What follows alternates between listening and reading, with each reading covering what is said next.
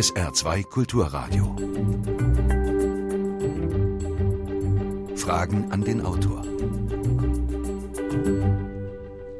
Heute Wolfgang Niedecken zu seiner Autobiografie Für einen Moment. Erschienen bei Hoffmann und Kampe, Preis 24 Euro. Mein Name ist Jürgen Albers. Guten Tag, meine Damen und Herren. Bab war ja über viele Jahre die erfolgreichste Deutsch-Rock-Gruppe. Sie verkauften Millionen Schallplatten, spielten auf den größten Bühnen in Deutschland und nicht nur in Deutschland, sogar im Vorprogramm der Rolling Stones.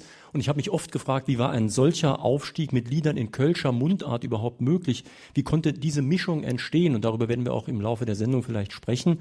Aber Wolfgang Niedigen, ich wollte Sie zunächst nach was anderem fragen. Sie sind ja nicht der einzige Musiker, der Kunst studiert hat. Ich denke nur an Ray Davis von Kings oder John Lennon, die waren alle auf der Kunsthochschule. Und ich habe mich gefragt, war es so, stimmt meine Beobachtung, dass die bildende Kunst und die Musik in den 60er, 70er Jahren einfach besonders dicht beisammen waren? Also ich äh, habe es jetzt noch in Keith Richards Biografie gelesen. Äh, wenn man Kunst studierte, hatte man den Freiraum, den man brauchte, um sich zu finden. Das heißt gar nicht, dass diejenigen, die jetzt unbedingt schon zielgerichtet äh, Richtung Kunst oder Grafik oder Fotografie oder vielleicht doch Musik gehen wollen, sondern es ist eine Findungsmöglichkeit.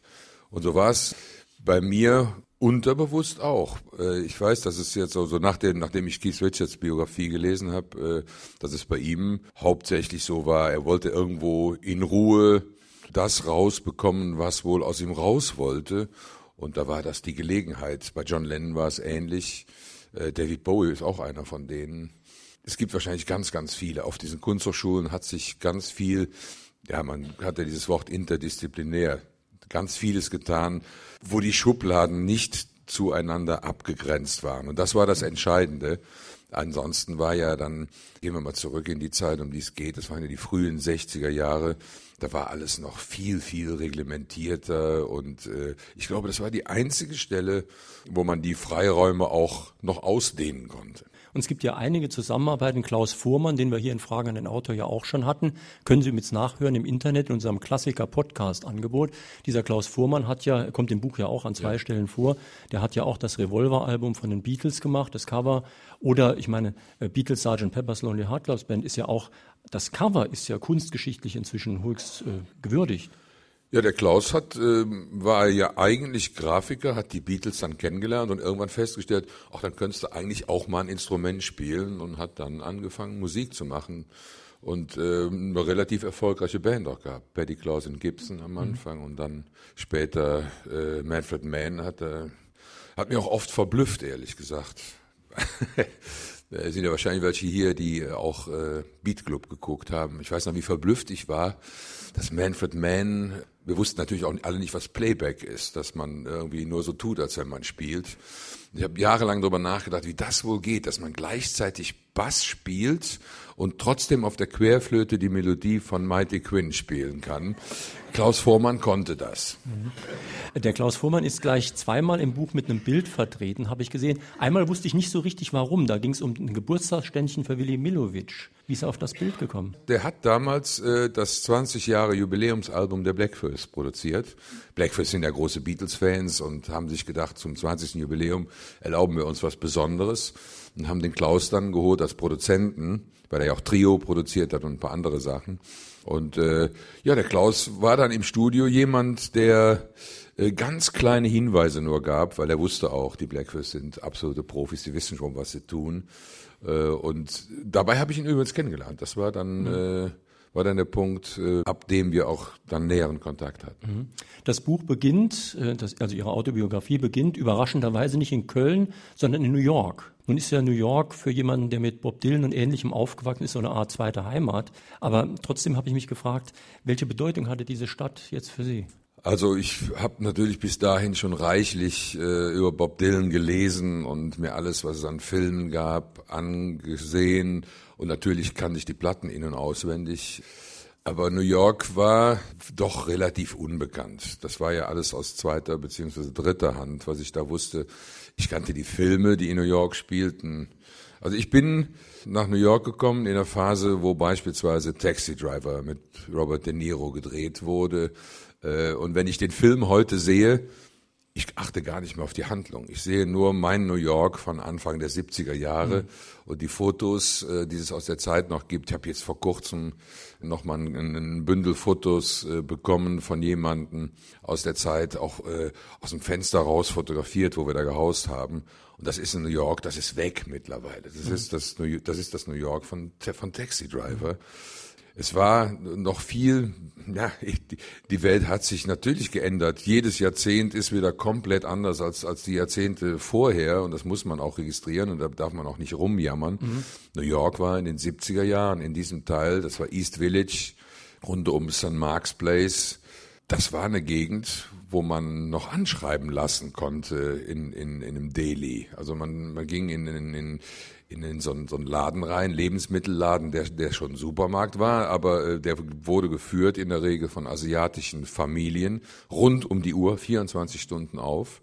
Und wenn man da reinging und sagte, äh, ich brauche äh, Sixpack so und so Bier, ich brauche so und so viel Bagels belegt mit so und so, so und so, und am Schluss dann sagte, schreib's auf, auf Larrys äh, Account, write it on Larrys Account, da sagten die prima, machten dann einen kleinen Plausch, wie es denn Larry gehen würde und dann ging man wieder raus und das funktionierte wie ein Dorf, New York wie ein Dorf. Anfang Wir sollten kurz erklären für jemanden, der das Buch nicht gelesen hat, wer Larry ist. Sie war nämlich damals nicht etwa in musikalischer Mission in New York, sondern als Assistent von einem Künstler. Ja, Larry Rivers äh, war der, der Maler der Beat-Generation. Also der hat auch mitgespielt beispielsweise in Jack Kerouacs Film Pull My Daisy. Robert Frank hat den gedreht, Jack Kerouac hat das, das Buch geliefert dazu und äh, das war diese Clique von Leuten, wo das übrigens auch interdisziplinär. Äh, Larry Rivers spielte auch in einer Jazzband. Der war auch Saxophonist und war weltweit unterwegs, allerdings unter diesen Beatnik-Voraussetzungen. In, in Nigeria ist er fast mal erschossen worden, weil man ihn für einen Agenten hielt. Also der, das ist einer, der sich, äh, der sich immer, ja, wie in On the Road durch die Gegend bewegt, hat irgendwann in New York dann halt äh, mehr oder weniger sesshaft wurde in seinem Loft auf der 14. Straße, ging dann auch eigentlich nicht mehr groß raus. Also Larry Rivers hat als Maler das verkörpert, was die Schriftsteller Ginsberg, Kerouac und weitere Corso, was die, äh, was die geschrieben haben, hat er gemalt und hat damit auch äh, in der Pop-Art ganz viele Leute auf den Weg gebracht. Also äh, von Rauschenberg bis Warhol, die sind alle durch Larrys Atelier gegangen, haben geguckt und dann wussten sie, wie sie Weltstars werden. Man muss sich ja die Zeit damals nochmal vor Augen halten. Das war ja eine sehr autoritäre Zeit, auch eine Zeit mit vielen Kämpfen. Als sie damals auf den Flughafen kamen, wollten die Freunde sie ja abholen und sind fast von der ja. Polizei verprügelt worden, weil sie ein Schild hochgehalten haben, wo, glaube ich, so ein Peace-Zeichen drauf war. Ja, das war so unsere interne Blödel-Zeichensprache. Also wir nahmen uns immer gegenseitig hoch mit Peace-Zeichen und mit, mit Prilblümchen, also ganz naive Blümchen, die gemalt wurden. Das waren unsere, unsere Geheimcodes für für völlig albern und völlig daneben. Naja, und die standen halt Schmal und Mötz, meine beiden Freunde aus Köln, die als, als Assistenten zum Malern nach New York gegangen sind. Die hatten mir jetzt auch einen Job besorgt und die standen auf dem Flughafen wie Hippies, ja, hatten alle Matte äh, und äh, hatten dieses Transparent gemalt, auf dem stand Welcome, liebe Jung. Ja, und auf der einen Seite ein Prilblümchen gemalt und auf der anderen Seite ein Peace-Zeichen. Und dieser Flughafenpolizist wusste natürlich nicht, was Welcome, liebe Jung heißt, ja. Und sagt, kam nur zu denen hin mit seinem Schlagstock und sagte, roll it up. Und die versuchten zu erklären, er said, roll it up. Und dann eine Zeit lang später war er weg und dann haben sie es wieder aufgerollt und dann kam er vorbei mit Kollegen und dann war aber definitiv roll it up. Mhm. Und äh, der liebe Junge kam ohne Transparent an, ja. ja. Sie schildern ja auch sehr schön, wie sich New York dann verändert hat. Das haben Sie ja auch miterlebt. Also gerade East Village, das wurde später so ein bisschen Schickimicki-Gebiet, sehr, sehr viel teurer als damals. Und Sie haben erlebt, das schildern Sie schön, dass einer sagt, wir leben jetzt in einem Ziel, Target. Ja, das ist jetzt viele Jahre später. Da sind wir jetzt äh, in dem Jahrtausend sogar schon gelandet. Ähm also die Gentrifizierung hat natürlich in New York auch stattgefunden, so wie sie weltweit stattgefunden hat. Also ob du in Köln den Rheinauhafen hast, der auf einmal schick ist, wo ich früher mit meinem Vater die, die Dosenmilch abgeholt habe und stolz war, dass ich auf das Hafengelände durfte, äh, oder ob man in Buenos Aires im Hafen sitzt, die sehen alle gleich aus, sind alle schick gemacht und die Leute, die nun eigentlich moralisches Recht hätten, da zu wohnen, Äh, ja, die wohnen dann halt in irgendwelchen Plattenbauten am Stadtrand oder in Slums, je nachdem in welchem Erdteil man gerade ist. Äh, schick gemacht wird's für die Leute, die die Kohle dazu haben. Äh, das ist eine Ungerechtigkeit, da können wir lange drüber, drüber fluchen, aber in New York hat sich die Welt genauso geändert wie überall unter speziellen Voraussetzungen. Vor allen Dingen natürlich der 9-11, der ja die ganze Welt geändert hat. Nach dem 9-11 ist ja nichts mehr wie vorher. Da ist es jedem bewusst geworden, die Welt ist in einer Schräglage, wir haben diese asymmetrische Bedrohung, wir haben äh, damit ganz, ganz andere Probleme und alles, was sich danach noch getan hat, an Irakkrieg, an Afghanistan, das ist alles ganz anders zu bewerten, als wir es noch vorher getan hätten. Und da war ich halt... Äh, zum ersten Mal nach längerer Zeit wieder in New York und einer meiner Freunde sagte dann, äh, we live on a target. Und dieser Satz, der hat einfach gesessen. Ja, also das, mit dem Bewusstsein, wir leben auf einer Zielscheibe in New York zu sein. Das war dann auch für, für diesen Freund, das ist der Fotograf Wolfgang Ludes, der ist dann aus New York auch äh, weggegangen. Hat sie ein bisschen nett gemacht, lebt jetzt auf einer Karibikinsel. Da lebt man nicht auf einer Target, hat aber andere Nachteile. Ja, dieses New York ist ein anderes New York. Da handelt ja auch dieser Song äh, von Was ist los mit der Stadt? Äh, also was ist los mit der Stadt? Dieses New York, das ich vorher immer eingeschätzt hatte als eine harte Stadt, auch eine, kann auch eine gemeine Stadt sein, eine brutale Stadt, aber es war nie eine schleimige, äh, manipulierte, ja, in dem Sinne, dass man Leute mit ihrer Angst irgendwo hin manipuliert, wo sie eigentlich gar nicht hingehören dieses schleimige, seifige, das kam erst äh, dann durch diese Bush-Ära nach dem 9-11. Wenn wir schon bei schleimigen, seifigen sind, kommen wir mal zu Ihrer Schulzeit. äh, da ist ein schönes Zitat drin in Ihrem Buch, da sagt der Lehrer zu Ihnen, Niediken, Sie sind ein subversives Element. da hat er doch eigentlich recht gehabt, oder? Naja, das war auch noch halbwegs witzig gemeint. Also das war kein Böser. Das war der Oberstudienrat Müller, den hatten wir in Sport und in Englisch. Und der hat halt das furchtbare Schicksal bei mir gehabt, äh, dass ich mein Englisch nicht in erster Linie von ihm lernte, sondern von Bob Dylan, von den Stones, von den Beatles und von den Kings. Und ich dann in den Klassenarbeiten äh, oder im Unterricht immer mit Sätzen ankam, die er als falsch anstrich. Und ich konnte ihm immer nachweisen, die sind richtig. Les mal den Text, les mal den Text und jenen. Und das ging ihm natürlich dann halbwegs äh, weil die waren auch nicht so locker, die Lehrer. Die konnten damit nicht so umgehen, wie man es heute tun würde. Der arme Mann stand dann wiederholt vor der Klasse und war blamiert. Ja? Und äh, dann kam irgendwann dieser Satz, der hat mich vorher noch geduzt.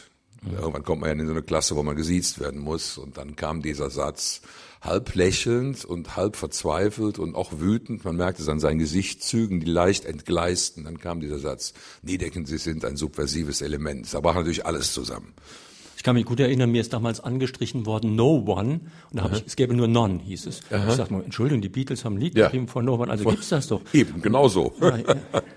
so Dinger waren das. Mhm. Aber ansonsten ist ja Ihre Schulgeschichte nicht unbedingt eine sehr erfreuliche immer gewesen. Also Sie haben ja, glaube ich, das Abitur erstmal nicht geschafft, mussten dann zum Entsetzen Ihres Vaters, der sehr aufs Geld geachtet hat und auch achten musste, mhm. auf ein Internat und so weiter. Ja, also ich bin, fangen wir mal da an, äh, wo ich geboren bin, in der Südstadt, in Köln, rund um den Klobichplatz. Das ist mein Nabel der Welt geblieben, immer. Von da aus habe ich alles erlebt und mir alles auch erarbeitet. Ich war der Einzige in, in meiner Schulklasse, der Damals gab es dieses Wort noch nicht, Gymnasialempfehlung, aber ich war der Einzige, von dem man glaubte, der könnte auch aufs Gymnasium gehen. Und dann bin ich aufs Gymnasium und habe da genauso wenig getan wie vorher auf der Volksschule, hieß das ja noch. Und damit bin ich natürlich unmittelbar vor die Pumpe gelaufen, weil das, das ging nicht. Mit so wenig Einsatz konntest du auf dem Gymnasium nichts reißen. Und äh, dann kam ich halt ins Internat, weil meine Eltern mir auch nicht helfen konnten bei den Hausaufgaben. Die hatten beide äh, kein, weder eine Realschule noch, eine, noch ein Gymnasium besucht und hatten auch mit ihrem Laden so viel um die Ohren. Die konnten nicht gucken, hat er seine Aufgaben gemacht, hat er sie gut gemacht. Ähm, also kam ich auf dieses wirklich sehr, sehr ja, rudimentäre Internat. Das, das war, wir gingen, wir, wir wohnten im Internat und gingen aufs städtische Gymnasium Rheinbach. Also es war eigentlich ähm, nur der Teil des Wohnens war Internat. Ja, und da wurden meine Leistungen deutlich besser, weil ich war beaufsichtigt. Ich konnte ähm, auch mal jemanden fragen, meine Hausaufgaben. Und ich merkte auch in der Schule, durch das, was ich mittlerweile kapiert hatte, man muss in der Schule tatsächlich aufpassen. Das fliegt einem nicht alles zu. Wurde es dann besser. Dann ist viel Zeit vergangen und dann wurde es auch wieder schlechter, weil dann ging das los, äh, dann ging das wirklich los, äh, kurz vor Mitte der 60er Jahre, dass, dass diese Bands aufs Festland Europa überschwappten. Das war nun genau auch meine Pubertät. Da passiert ja sowieso einiges im Körper, im Gehirn, äh, was man nicht so äh, im Plan stehen hatte. Und meine Leistungen in der Schule gingen absolut in den Keller, weil ich habe mich nur noch, wirklich nur noch für meine Band interessiert für, für meine Freundin und mein Leben. Also das, ich war dann irgendwann wurde ich auch so eine Art Gasthörer in der Schule. Man kann ja über Wolfgang Niedecken fast nicht reden, ohne über seinen Vater zu reden. Also das fängt ja mit Bab an und dann dem großen Hit verdammt lang her und so weiter. Und das ist eigentlich sehr sympathisch an dem Buch, wie Sie ihn schildern. Also einerseits der konservative, auch man könnte sagen reaktionäre Adenauer-Fan, ein Mann, der so sparsam ist, dass er, das fand ich jetzt wieder sehr lustig, nachts sogar heimlich das ewige Licht ausgedreht hat und das als sehr frommer Katholik. Ja, das muss ein Gewissenskonflikt gewesen sein. Das, was, äh, das habe ich auch nie wirklich verstanden, wie, wie er das mit sich vereinbart hat. Aber so war er. Das, das, das kennzeichnet ihn eigentlich auch am besten, dass er diesen Konflikt eingegangen ist. Letztendlich war das Sparen doch wichtiger und wahrscheinlich hat er sich auch gedacht, der Herrgott wird das schon verstehen. Wahrscheinlich hat er sich so erklärt, dass er dann das ewige Licht aus, war im Treppenhaus, ne? das war zwischen Parterre und der ersten Etage stand so eine Madonnenfigur und davor so ein ewiges Licht. Das hat er nachts durch das Gitterchen hat er da reingegriffen, als das letzter schlafen gegangen, damit er das noch ausdrehen konnte und hat sich morgens den Wecker gestellt, dass er als erster das wieder andrehen konnte und hat wirklich geglaubt, es hat keiner gemerkt und alle haben es natürlich gewusst. Ja. Sie schildern das ja sehr schön, wie viel Streit Sie mit Ihrem Vater hatten. Und Sie schreiben da selbst, das geht wahrscheinlich jedem meiner Generation, wir sind ein Jahrgang so, wie selbstgerecht und selbstherrlich Sie waren und wie unbarmherzig Sie da angegriffen haben auch. Ja, also ich glaube, dass, äh, dass junge Männer alle mehr oder weniger diesen Kampf führen um die Gunst der ersten Frau, die in Reichweite ist. Und das ist nun mal die Mutter. Also dass diese Kämpfe gehen wahrscheinlich auch im Tierreich vonstatten. Äh, dass man sich äh, von dem Leitwolf, dem vermeintlichen, dass man sich da abgrenzen muss und muss die ersten Kämpfe, muss auch daran üben übrigens, ja. Man muss daran, das ist, äh, das ist Arbeit, das ist Training auch. Nur war mein Vater ein, ein, ein, ein Gegner, dem ich viel fairer hätte gegenübertreten müssen, von heute aus beurteilt oder auch schon von vor 30 Jahren aus beurteilt. Als ich verdammt lang hergeschrieben habe, war mir schon klar, was ich da gemacht hatte. Ich habe den allsonntäglich ungefähr um diese Zeit äh, vor meiner Mutter filetiert. Ich habe den, äh, ich hab den auseinandergenommen. Ich wusste genau, wenn er das sagt, mache ich das. Wenn er das sagt, mache ich das. Und es ging damals eigentlich immer um seine NSDAP-Vergangenheit, um sein, seine Angepasstheit da, seine Angepasstheit danach. Es ging um Vietnam. Vietnam war natürlich ganz bedeutend. Und das, was Vietnam in deiner ganzen Ausstrahlung auf auch unsere, unsere bundesrepublikanische Wirklichkeit hatte. Äh, die Studentenbewegung, ich war ja nun kein 68er. Das war ich dafür, also wenn wir eine Generation sind, dann, wir waren dann die Kleinen. Wir haben mitgekriegt, was die Großen taten und haben uns da was von abgeholt. Wir waren aber, also ich war auf jeden Fall überhaupt nichts, wo ein K am Anfang war. Von wegen äh, Kommunismus war mir sehr suspekt. Das waren die, die einem immer sagen wollten, was man zu tun hatte. Da hatte ich also sowieso schon ein Problem mit. Aber trotzdem habe ich meinen Vater in die Enge treiben können nach, nach Belieben. Und das war natürlich nicht fair, weil das war, mein Vater war ein unglaublich lieber Mensch, eine Seele von einem Menschen, äh, der immer in Sorge um seine ihm Anbefohlenen gelebt hat. Es soll, der war derjenige, der der, der alle Schicksale in der Familie glaubte zu lenken und letztendlich hat das auch getan mit seinen kleinen Möglichkeiten. Er hat für alle gesorgt, hat natürlich auch alle in Unfreiheit gehalten. Sogar meinen 20 Jahre älteren Bruder, der kriegte ein Taschengeld. Der wohnte mit seiner Frau praktisch äh, in dem Haus. Wir waren ein Familienbetrieb. Wenn der eine größere Anschaffung, ein Fahrrad oder sowas brauchte, dann musste der zu meinem Vater gehen und fragen, ob er das Geld für ein Fahrrad kriegt und war schon mittlerweile kurz vor 40. So funktioniert das. War eine Art Ponterosa. Ja? Meine Damen und Herren, wir sprechen in Fragen an den Autor auf SR2 Kulturradio und D-Radio Wissen heute mit Wolfgang Niediken zu seiner Autobiografie für einen Moment. Und wir sind heute in Boost zu Gast im Thalia Kino und die Leute hier im Kino können jetzt auch per Mikrofon Fragen an den Autor stellen und der erste steht schon da.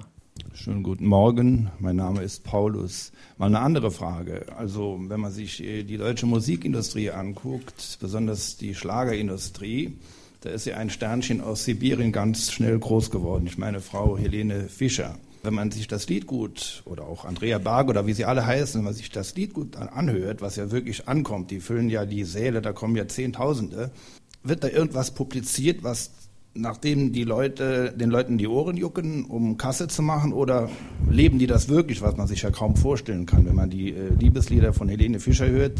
Das, das wäre eine fantastische Frau, wenn sie wirklich so wäre, wie sie singt. Sie sieht ja ohnehin gut aus mit einem kleinen Schönheitsfehler, aber Ja. das Ja. Hab ich gar nicht gemerkt. Nein, der Schönheitsfehler ist in Anführungszeichen Florian Silbereisen. Ach so.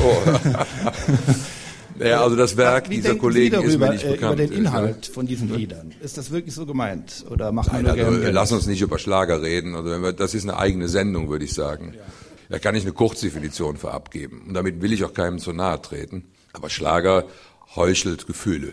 Schlager tut so, als wenn bestimmte Gefühle vorhanden wären und macht damit Kasse.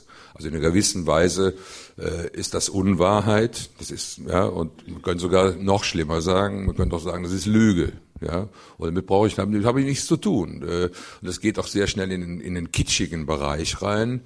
Und die Definition für Kitsch lautet bei mir, dass Kitsch der Paravant ist, der den Blick auf die Wirklichkeit verstellt. Und ich brauche keinen Paravant, der mir den Blick auf die Wirklichkeit verstellt.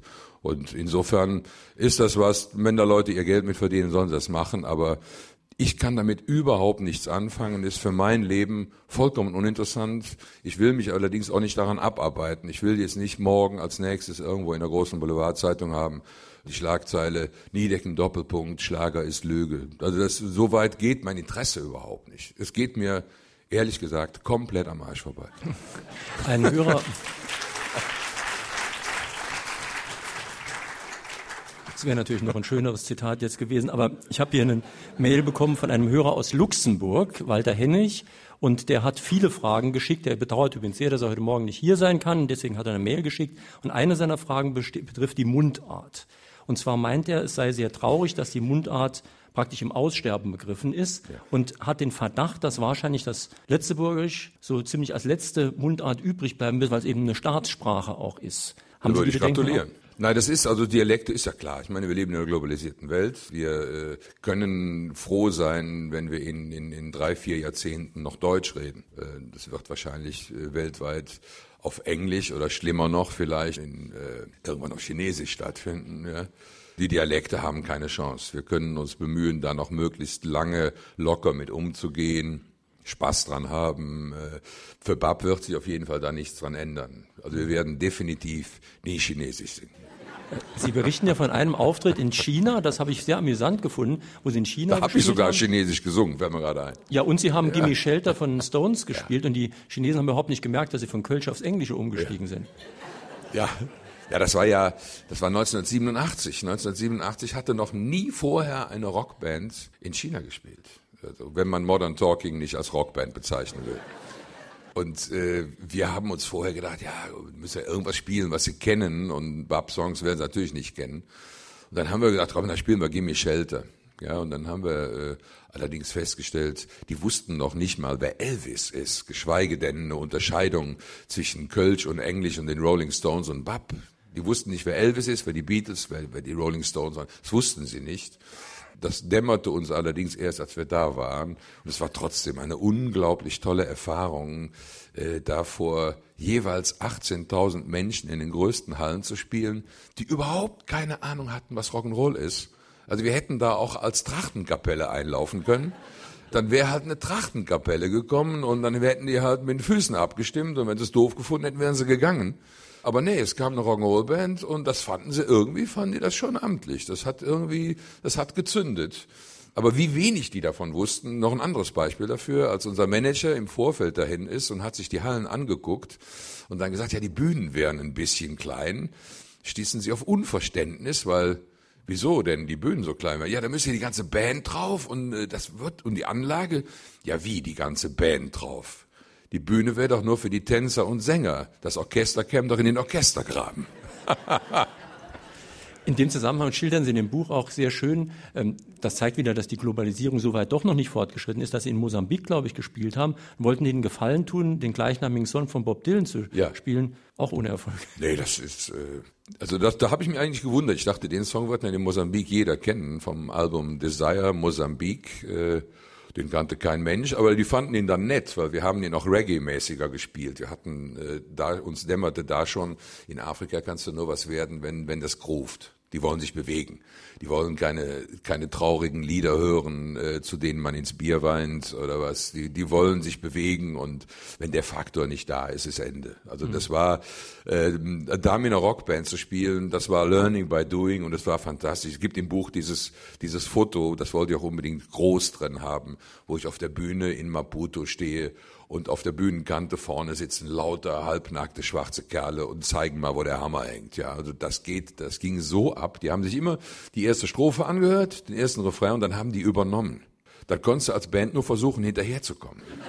Ja, und dann, dann grufte das auf einmal. Du konntest spielen, was du wolltest. Die gruften das Stück zu Ende. Das war unfassbar. Jetzt haben wir zwei Fragesteller. Gleich bitte erst Sie hinten. Ja, schönen guten Morgen, Herr Niedecken. Also ich habe Sie vor ähm, ungefähr zwei Wochen bei Plasberg gesehen. Ja. Und Sie wissen, worum es in dieser Sendung ging. Also ich wusste bis dato gar nicht, dass Sie eine so unschöne Vergangenheit hatten in dieser Zeit. Meine Frage ist, im letzten Jahr waren in der Öffentlichkeit viele Berichte über eben die Missbrauchsskandale in der katholischen Kirche. Ist der Entschluss darüber zu schreiben, eventuell von der Präsenz dieser Berichte in der Öffentlichkeit auch geprägt worden oder haben Sie diesen Entschluss schon vorher gefasst? Und äh, die andere Frage ist, kann wir erstmal die machen, sonst kommen wir ja, durcheinander. Ja? Okay. Also definitiv nicht, das ist auch belegbar. Ich habe vor 20 Jahren in meinem Buch Auskunft darüber geschrieben. Da gab es null Reaktion darauf. Äh, ich habe in, in dem Song äh, Algebra, nie mit Algebra, vor hm, 25 Jahren darüber geschrieben, keine Reaktion. Und in dem Song Dormals auch, der ist äh, auch 20 Jahre her oder 21 Jahre her. Nein, es ist jetzt ist ein Zeitpunkt, wo die Medien auch bereit sind, dieses Thema anzugehen. Und äh, dass ich überhaupt nochmal in dieses in diese Diskussion reingeraten bin, das habe ich nur jemandem zu verdanken, den ich noch nicht mal persönlich kenne, der aber als das losging nach dem nachdem im Canisius-Kolleg das praktisch an die Öffentlichkeit gebracht wurde. In Berlin, das Berliner Canisius-Kolleg, die Übergriffe, die da stattgefunden hatten, wo das in Verbindung mit der katholischen Kirche oder mit katholischen Institutionen stattfand. Da ist jemand hingegangen und hat die Seiten aus meinem Buch Auskunft an alle möglichen Redaktionen geschickt. Und es häuften sich dann Interviewanfragen zu diesem Thema. Und ich habe über, über eine längere Zeit alles abgelehnt, weil ich hatte keine Lust, mich bei diesem Thema in irgendeiner Form aufs Trittbrett zu stellen. Ja, also genau das, was Sie gerade fragen. Äh, ich hatte keine Lust, mich aufs Trittbrett zu stellen und in den, womöglich auch in den Verdacht geraten, oh, jetzt hat er irgendwie eine Chance gewittert, in die Medien zu kommen. Ich wollte das nicht. Und als dann allerdings, wenn man den Kölner Express an der Backe hat mit bestimmten Fragen, dann weiß man, okay, jetzt nur noch Flucht nach vorn. Dann habe ich ein Interview mit dem Express gemacht über das Thema. Und die haben es auch sehr, sehr ordentlich äh, wiedergegeben. Es war dann die Titelseite, vorne die große Schlagzeile. Und dann wusste ich, jetzt wird es natürlich noch weitergehen und habe dann, da ich ja ein bisschen Medienerfahrung mir mittlerweile erarbeitet habe, gesagt, ich warte jetzt mal ab, welche Talkshow-Anfragen kommen und nimm mir die seriöseste.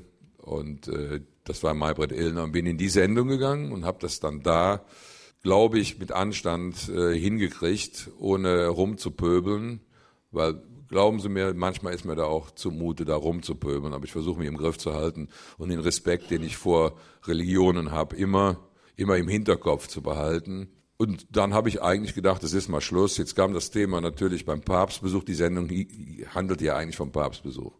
Das kam es nochmal hoch, in Ordnung. Ich kann ja damit umgehen. Äh, dann habe ich es nochmal gemacht. Aber ich habe eigentlich nicht vor, dass das jetzt so mein Lebensthema wird. Es ist für mich ist das Thema persönlich durch. Ich weiß auf der anderen Seite allerdings auch, dass es vielen Leuten geholfen hat, dass ich damit so umgehe, wie ich damit umgehe, dass ich ein Sprachrohr für viele bin, die Ähnliches erlebt haben und die mit mir auch irgendwie eine Stimme anscheinend gefunden haben. Ich weiß von Leuten aus dem Internat, denen es auch so gegangen ist, von denen ich niemals vermutet hätte, dass es ihnen auch passiert ist, die sich mittlerweile bei mir gemeldet haben innerhalb dieses, ist ja schon anderthalb Jahre her, bis das, das auf einmal wieder in den Medien stattfand.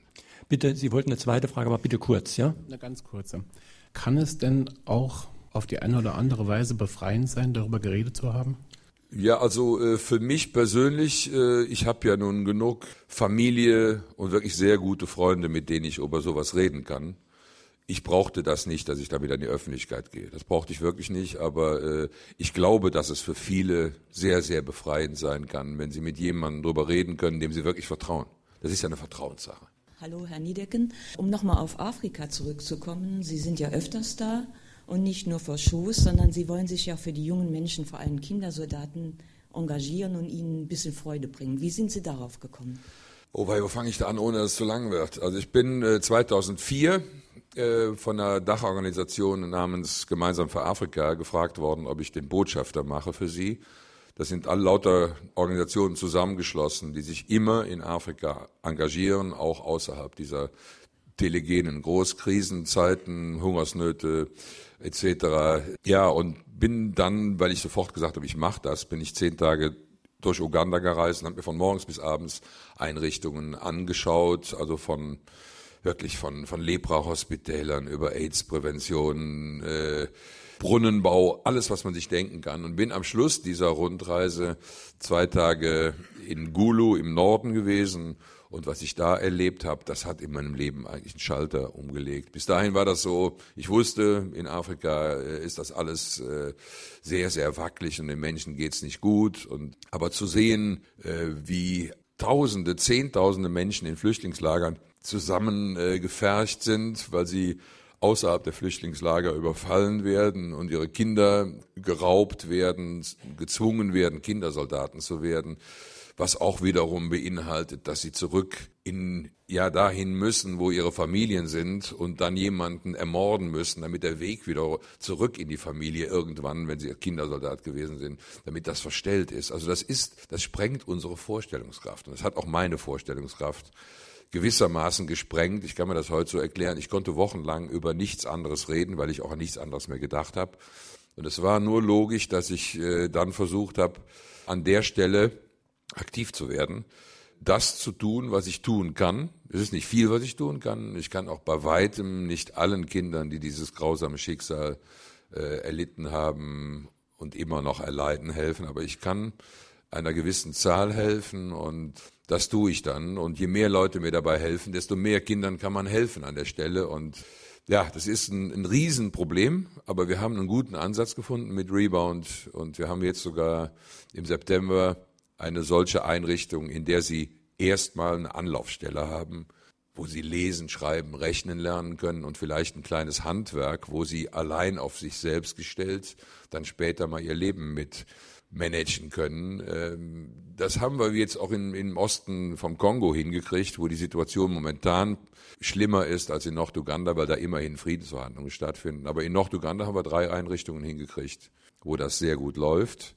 Und man muss mal gucken, wie das alles weitergeht. Äh, aber man muss sich immer wieder im Griff halten und da nicht auf Masse gehen. Jetzt machen wir das da noch, da noch, da noch, sondern da, wo man es macht, muss man es richtig machen. Und dann kann man gucken, okay, das läuft jetzt, dann können wir das nächste angehen. Aber äh, da wir mit Rebound angeschlossen sind bei World Vision, das ist eine große Organisation, die auch eine Infrastruktur in diesen Ländern haben, haben wir keine Kosten, die jetzt äh, Personal extra nur für Rebound bezahlen müssen, sondern wir können das mit den Leuten von World Vision machen. Und das, was an, was an Input von uns kommt und was an, an Spenden kommt, das geht dann genau in diese, in diese Rebound-Einrichtungen. Und das ist sehr, sehr schön zu sehen, wie da junge Menschen wieder in die Spur gekommen sind. Wenn man dann nach einem Jahr oder nach zwei wieder zurückkommt und äh, man trifft dann jemanden, der ist mittlerweile Schreiner und er kann mit dem, was er da herstellt, seine kleine Familie, die er vielleicht in der Zwischenzeit gegründet hat, ernähren. Äh, und er ist stolz und man begegnet sich auf Augenhöhe, weil er ist Familienvater, man ist selber Familienvater und er hat diesen, der Kerl, der mir diesen Klappstuhl geschenkt hat, von dem ich im Buch erzähle. Also da, wenn ich an den denke, kriege ich jedes Mal ein Kloß in den Hals. Das ist ein schönes Beispiel für Engagement. Ich habe mich auch oft gefragt, wie dieser riesige Erfolg von BAP möglich war. Ich habe gerade jetzt in Dillingen vor zwei Wochen Sie gesehen mit der WDR Big Band und da waren ja Fans, das war schon unglaublich. Das war eine fast religiöse Verehrung. Und oh. doch, das, es sah wirklich ein bisschen so aus. Aber das ist nicht negativ gemeint, keineswegs. Ähm, und ich glaube, ein Punkt ist wirklich der, dass die BAP-Fans das Gefühl haben, da geht's auch um was. Das, was der da singt, hat irgendeine Bedeutung. Sei das ein Gefühl, sei das eine politische Geschichte, sei das ein Engagement für eine Bürgerinitiative. Es gab ja da im Buch auch einige Beispiele. Das heißt, ich glaube, dass sie es geschafft haben, was wenige Bands geschafft haben, nämlich auch Lieder zu machen, die auch für das Leben der Leute eine Bedeutung haben, auch sogar eine politische. Ja, wir, wir reden ja mittlerweile von, sagen wir mal, drei Jahrzehnten. Drei Jahrzehnte veröffentlichen wir Tonträger und sind überregional unterwegs. Es ist viel passiert in diesen in drei Jahrzehnten. Wir haben praktisch den Soundtrack von mindestens äh, zwei Generationen bestimmt. Und Leute sind mit uns auch älter geworden, haben vielleicht auch durch uns in das ein oder andere Thema reingefunden oder sich bestätigt gefunden in etwas, was sie sowieso gerade machten.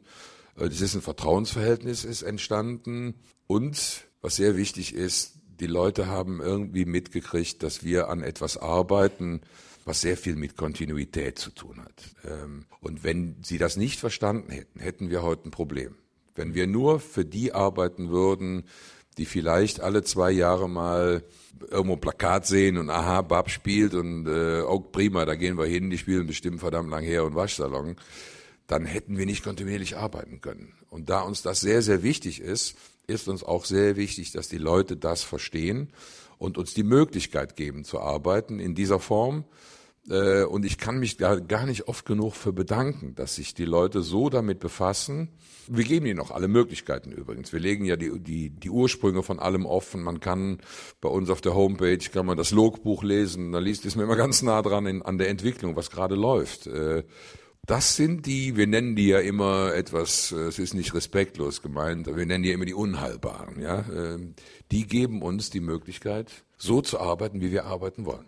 Und wenn die das nicht tun würden, hätten wir ein Problem, definitiv. Denn welche Band kann sich über drei Jahrzehnte, ja, einfach damit beschäftigen, was, äh, was sie selbst interessiert. Man muss eigentlich im Pop-Business ständig die, die Fühler draußen haben und was muss denn gerade gemacht werden? Was wollen sie denn hören? Und äh, das war auch bei Bob Dylan immer so klasse. Ich habe nie das Gefühl gehabt, dass der irgendwas gemacht hat, nur um mir zu gefallen. Der hat immer das Gefühl, der macht sein Ding und wenn ich das hören will, dann kann ich es hören, wenn nicht, dann lasse ich es sein. Hören wir noch eine Frage hier in Buß? Ja, morgen. Ähm, mich würde halt eben interessieren, ob das ausreicht, Bilder in Köpfe von Leuten zu malen oder ob der bildende Künstler Wolfgang Niedecken bei der ganzen Sache ein bisschen zu kurz kommt, ob da vielleicht nochmal irgendwann der Pinsel in die Hand kommt. Also der Künstler kommt nur dann zu kurz, wenn, wenn Situationen entstehen, wo mir das alles zu viel wird mit der Rheinreederei. Ja? Also das ist ja Gott sei Dank jetzt seit, seit die neue Besetzung unterwegs ist, seit zwölf Jahren ist das ja anders geworden. Obwohl da die Kunst viel, zu, viel, viel, viel weiter nach hinten gegangen ist, weil ich so viel an der Backe habe, was ich organisatorisch auch machen muss.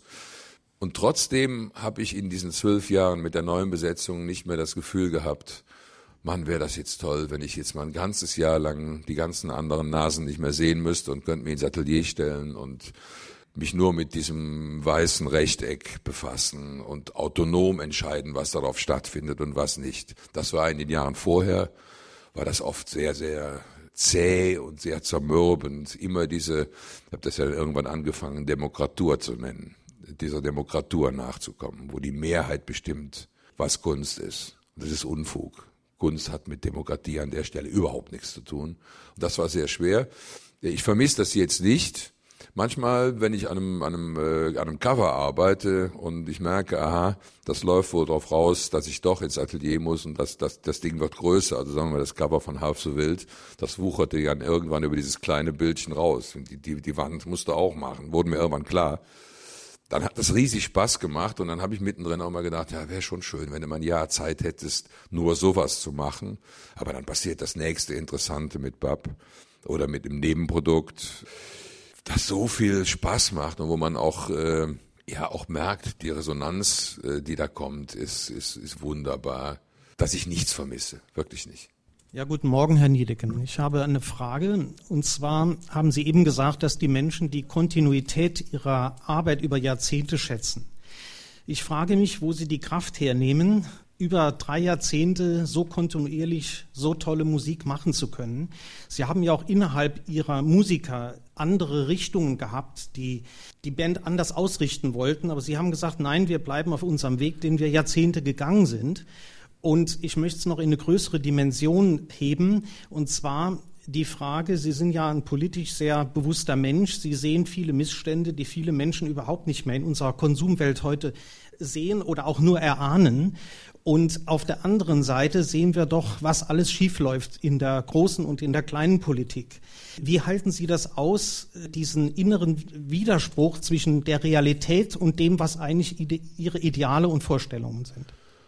Also eigentlich ist es ganz einfach für mich. Äh, es gibt Sachen, die ich kann, von denen ich weiß, dass das auch was werden kann. Und es gibt Sachen, wo ich von vornherein weiß, ja, wenn ich das machen sollte, würde das Produkt im Endeffekt schlecht. Ja, also äh, wenn ich beispielsweise in einer Band den Sänger gebe und diese Band will internationale Popmusik machen unter mm, ja unter Bon Jovi, Phil Collins Voraussetzungen, dann und womöglich auch noch auf Englisch, dann weiß ich, dass ich das nicht gut kann, dass das äh, auf jeden Fall in die Hose gehen wird, weil es mich auch nicht interessiert. Es interessiert mich überhaupt nicht. Also ich habe nie Lust gehabt, in einer, in einer Popband auf der Bühne zu stehen. Ich war immer sehr stolz drauf, dass ich in einer Rockband gespielt habe.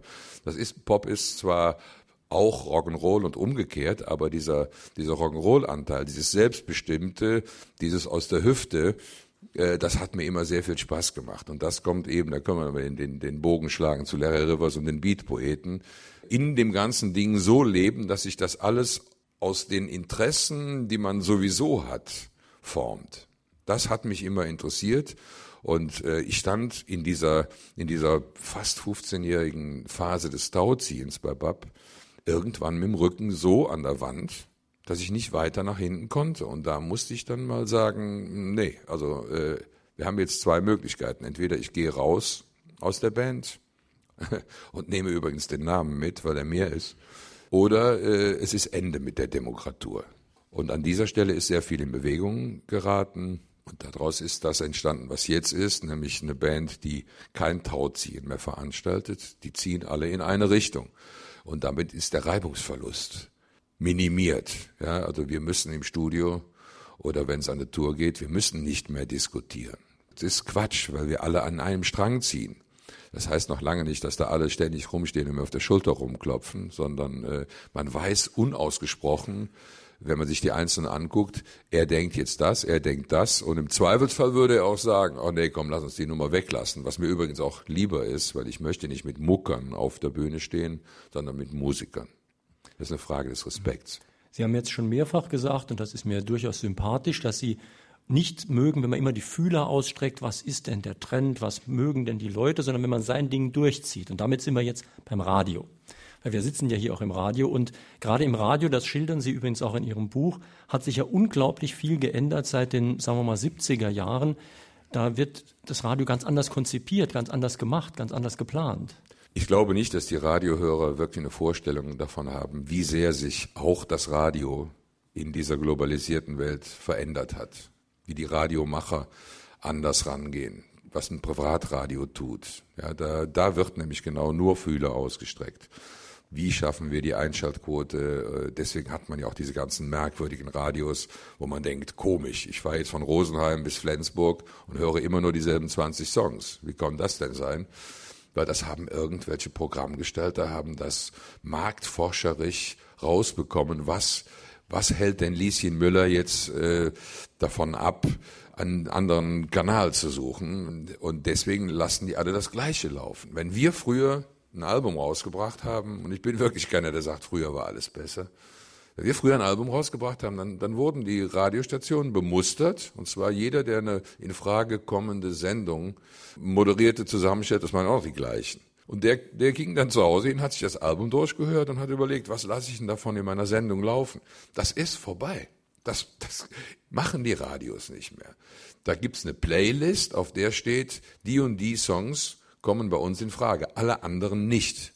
Ja, und deswegen diese ganzen Privatsender, auf deren Liste steht von uns, wenn es hochkommt, verdammt lang her, alles im Lot, äh, und wenn, ja, vielleicht noch Müsli-Man, aber irgendwelche wirklich Steinzeitnummern und vollkommen radiokompatible Geschichten, die Lieschen Müller davon abhalten, weiter zu, weiter zu kurbeln und sich beim Bügeln nicht stören zu lassen. Aber das Verrückte ist doch, wenn man nur Marktforschung betreibt, ist man ja immer hinterher. Man ist ja nie vorne. Man nee, läuft ja immer Leuten eben. nach.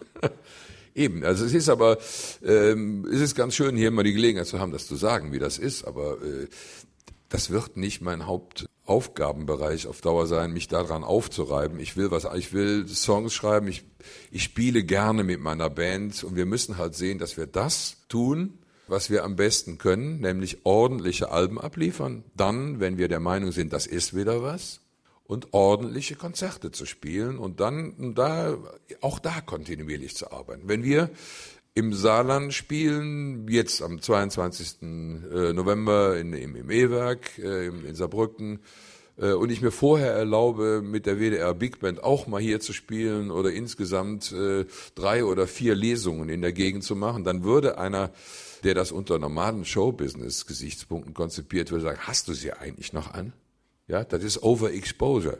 Overexposure. So, ja, und, also man stellt sich zu oft auf ja, die Bühne. Äh, du musst dich rar machen, du musst irgendwie, dann, dann, aber ich, hey, ich werde mein Leben doch nicht so verbringen, dass ich irgend so Marketing-Fuzzi gehorche.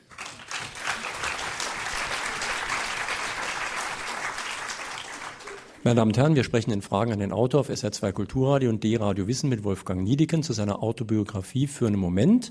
Und drei, die schon eine Frage gestellt haben hier in Boost, bekommen das Buch demnächst vom Verlag, also von Hoffmann und Kampe, zugeschickt.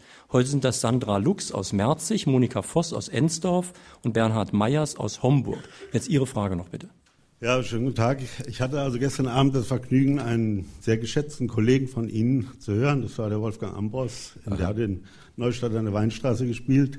Sie und auch er haben viele Stücke von Bob Dylan übersetzt und äh, mir diesen Sänger näher gebracht. Meine Frage ist, hätte der oder wie haben Sie es aufgenommen, dass der den Nobelpreis wieder nicht bekommen hat oder äh, geben Sie dem noch eine Chance für die Zukunft? Also. Also ich antworte mal auf was, was gar nicht gefragt wurde. Ich finde das unheimlich schön, dass es der Wolfgang Ambros und, und ich geschafft haben, jemanden Bob Dylan näher zu bringen. Also das ist wunderbar. Kann man aber was zurückgeben. Dass der Bob Dylan den schon wieder nicht gekriegt hat, ist eigentlich eine never-ending Lachstory. Also wenn es überhaupt jemanden zustehen würde, dann ihm. Wobei ich mir mittlerweile gar nicht mehr sicher bin, ob er ihn überhaupt annehmen würde. Das ist sowas wie, wie Weihnachten. Alle Jahre wieder kriegt er den Nobelpreis nicht. Und äh, ich weiß nicht, was da für Leute in dieser Kommission sitzen. Also wenn jemand wirklich so viel Einfluss auf die moderne äh, Literatur, auf die Poesie wie Bob Dylan ausgeübt hat, innerhalb, man kann ja mittlerweile sagen, 50 Jahren, und den immer noch nicht kriegt und man äh, da muss irgendwas Verbissenes sein. Ich weiß nicht, was für Leute in dieser Kommission sitzen. Ich weiß es wirklich nicht. Also es würde ihm definitiv zustehen und äh, wenn es dann irgendwann mal so weit sein sollte, dürfen wir alle sehr gespannt sein, ob er ihn annimmt. Sie haben ähm, ein interessantes Satirelied mal über Urlaub geschrieben, äh, Times Cash, Time is Money. Ja. Und in Ihrem Buch schildern Sie Ihr Gegenmodell sozusagen, nämlich, dass Sie ähm, sich Städte schlendernd erschließen, indem sie zu Fuß gehen, meistens übrigens mit ihrem Hund. Ja. Das ist sozusagen das Gegenmodell zu diesem modernen Tourismus. Ja, ich bin absolut oldschool. Definitiv. Also, äh Aber ihr, ihr Hund offensichtlich auch, denn Insider haben mir erzählt, sie hätten einen Hund, der sei sozusagen Studio geprüft, der würde auf Rotlicht reagieren, der würde in ein Studio gehen, würde sich bei Rotlicht sofort absolut ruhig verhalten. Stimmt das Gerücht? Also wir, wir reden da über einen Hund, der schon seit einiger Zeit mit Jimmy auf der Wolke jammt. Ja, also das ist äh, Blondie, die war immer mit unterwegs, Anfang der 80er Jahre. Das war ein Phänomen. Das war ein absolutes Phänomen. Dieser Hund war aus dem Tierheim, fand mich anfangs vollkommen uninteressant. Äh, irgendwann hat er aber gemerkt, dass ich derjenige bin, der die Schappi-Dose aufkriegt und dann war ich Chef. Und äh, nur ja, dann ging das gerade los, dass wir ewig auf Tour waren und er musste halt immer mit. Und das hat sich so wunderbar gerunkelt. Ja, der, äh, ich fand es immer doof, mit dem Hund an der Leine zu gehen. Das hat der Hund dann auch kapiert. Aha, keine Leine, da muss man dem wohl nachgehen. Ja, Und der hat nie eine Leine gebraucht, der Hund. Der war immer bei mir. Der stand, wenn ich mich rumdrehte, war der da. Das war fantastisch und wir haben wirklich eine sehr angenehme Beziehung gehabt. Und der war dann auch auf allen alten Plattencovern, irgendwo ist immer dieser Hund zu sehen.